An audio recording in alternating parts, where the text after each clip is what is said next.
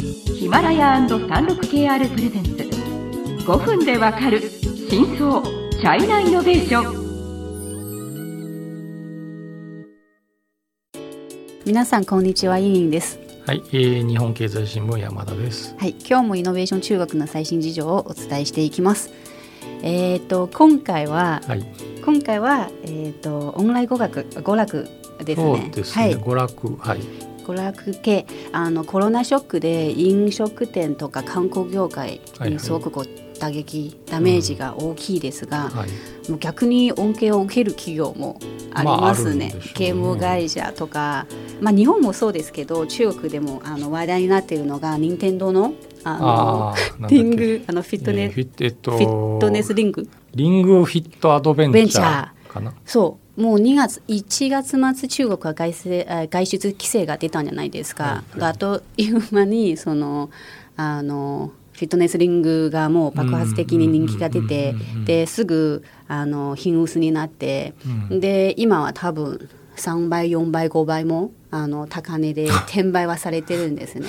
中国のネットで、はい。えーそこまでやっぱ人気まがあつ出ました。まりその、うん。みんな巣ごもりで暇だから。なんかその面白いこと娯楽がないですかっていう話ですよね。で、うんうん僕ねそれでその 36KR さんの記事の中ではあこんなのあんのと思ったのはライブ配信によるバーチャル旅行っていうのがあって。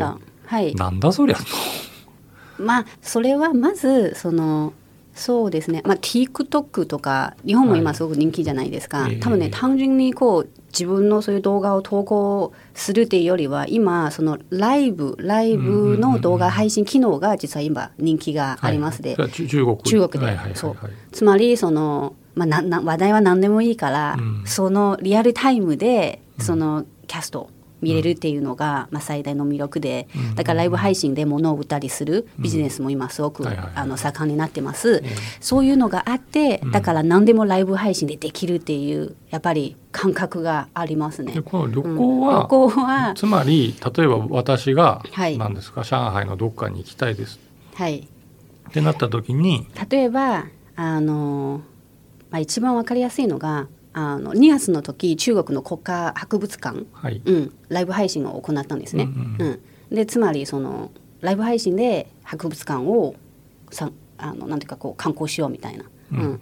でそこで人が、まあ、リアルタイムでこうこういう展示品の紹介とか、うん。そういうこう展覧会の紹介したりするんですね。で割と話題になったのはそのバーチャル旅行の話。はいはいで3月またタオバオのライブコマースのプラットフォームがタオバオっていうのはアリババね、リババのあの EC、はい。えープラットフォーム、えー、とチペット、うん。チベット、うん。うんのあのラサにはい、なんかその多分ガイドみたいな人がいてブダラキュー、うん、うん、はこういう感じですよっていうのをはいライブ配信を行ったんですよ、うんうんうん。だからそれをバーチャル旅行っていう名付けそなんですのチベッけどトはその僕は行ったことありますけど、はい。その富士山より高いところにあるし簡単に行けないんですよ。冬は行けないしいや行ってもいいんですけどチ寒いしベットはあの基本夏ですね。冬は基本山が全部封じられますのででヒマラヤあヒマラヤ？ヒマラヤ山 ヒマラヤね。あの世界一高いヒマラヤはもうチベット、うん。ですね。にまあ、ネパール。そうですよね。まあ半分半分なんですけど、うんうん、のあの首都首都っていうんですか？そのラサっていうラサはショショート。かな、うん。ショート。ショートはラサ。で、はいはいはい。ラサの中で一番有名なのはブダラ級っていうところなんですよ。そううん、36KR ジャパンのサービスコネクトは最先端の中国のイノベーションやテクノロジー企業情報を提供しています。中国での事業やパートナー企業の探索などヒントになる情報が満載。はい。うん。というのがやったりとかうん。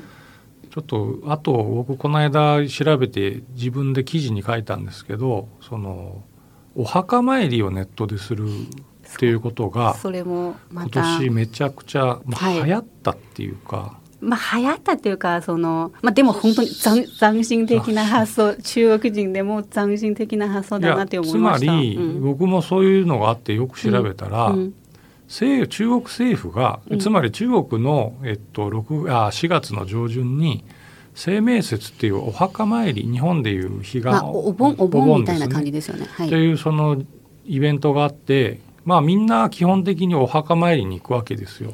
そうです。でもお墓参りに今年行くとあの感染が広がるかもしれないからみんなネットでお墓参りしてくださいと。墓参りはやっぱりそういう清明節でこう日が決まってるんじゃないですか、はいはいはい。だから基本家族が集まって一緒に行ってしまうっていうのがあります。そうでそれはやっぱまずいっていうことで、うん、その中国の中央政府がネット墓参りっていうのをやってくださいと地方政府だとかに言ったら、うんうん。ほんどういう計算したのか知らないけど2600万人それ使ったって言ってるんではい、ちょっとね、まあ、これエンタメっていうか娯楽とはちょっと違うかもしれないけど はい。あのそういうものまではい、ネット化してしまうっていう中国すごいねと。そうですね。いうことですようんうね。ん、なんかまあえー、と教育会社もそうですしあとまあ実は事務の人あのジムができないから営業営業そうあのフィットネスあクラブとはいか営業できないからじゃあその先生たちも仕事がなくなるのあでじゃあそう動画配信で毎日その動画でレッスンをやってるとかっていうのがよくあります。中国経済のさまざまな業界や企業紹介最新のイノベーションやテクノロジーを徹底解説。5分でわかる真相チャイナイノベーションこの番組の最新のエピソードはヒマラヤで配信中。今すぐヒマラヤのアプリをダウンロードして要チェック。で多分それは日本よりも進んでる範囲があると。うん、いろんな、うん、最後ちょっとごまをするとこのヒマラヤも実ははい。そのネットラジオもそうですね。流行っそうですねたらしいです。音声コンテンツはやっぱりそのいつでも聞ける、うんあの好きなその番組を自由に選べるっていう特徴があるんじゃないですか。はいな中国は、まあ、日本はそこまでかもしれないですけど中国は結構広がってて、うん普通にみんな通勤の時とか寝る前にとかみんなね音声結構そうコンテンツを聞くんですよねラジオ聞くらしいんですよね。音楽を聞くよりは多分こういうちょっと面白いこうんう番組とかを聞いたり、あとそのオンライン学習あるんじゃないですか、はい学習コンテンツは、そういう勉強のためにちょっとこう聞く人が多いんですね。なんはい。かヒマラヤは6億人登録してる。考えられなないですねじゃあっていう気もするんだってですけど。半分半分の中国人が登録してるっていうことになるんですよね。まあでも全員は聞いてないと思いますけど、はい。はい。はい。えっ、と今回のシリーズはこれで終わります。はいえー次回はえっ、と引き続き中国の面白い事情をお伝えしますので引き続きを楽しみにしてください。